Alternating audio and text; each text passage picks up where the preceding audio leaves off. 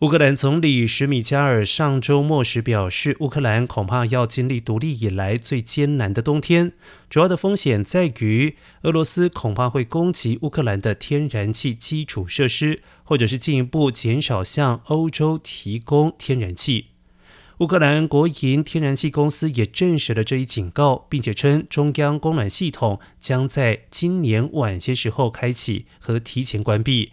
而且将对气温进行调整，室温届时将设定在摄氏十七到十八度之间，比正常水准低了约四度。已经呼吁民众应该储备毯子，还有保暖衣物，以便室外温度降到或超过冬季均温摄氏零下十度时使用。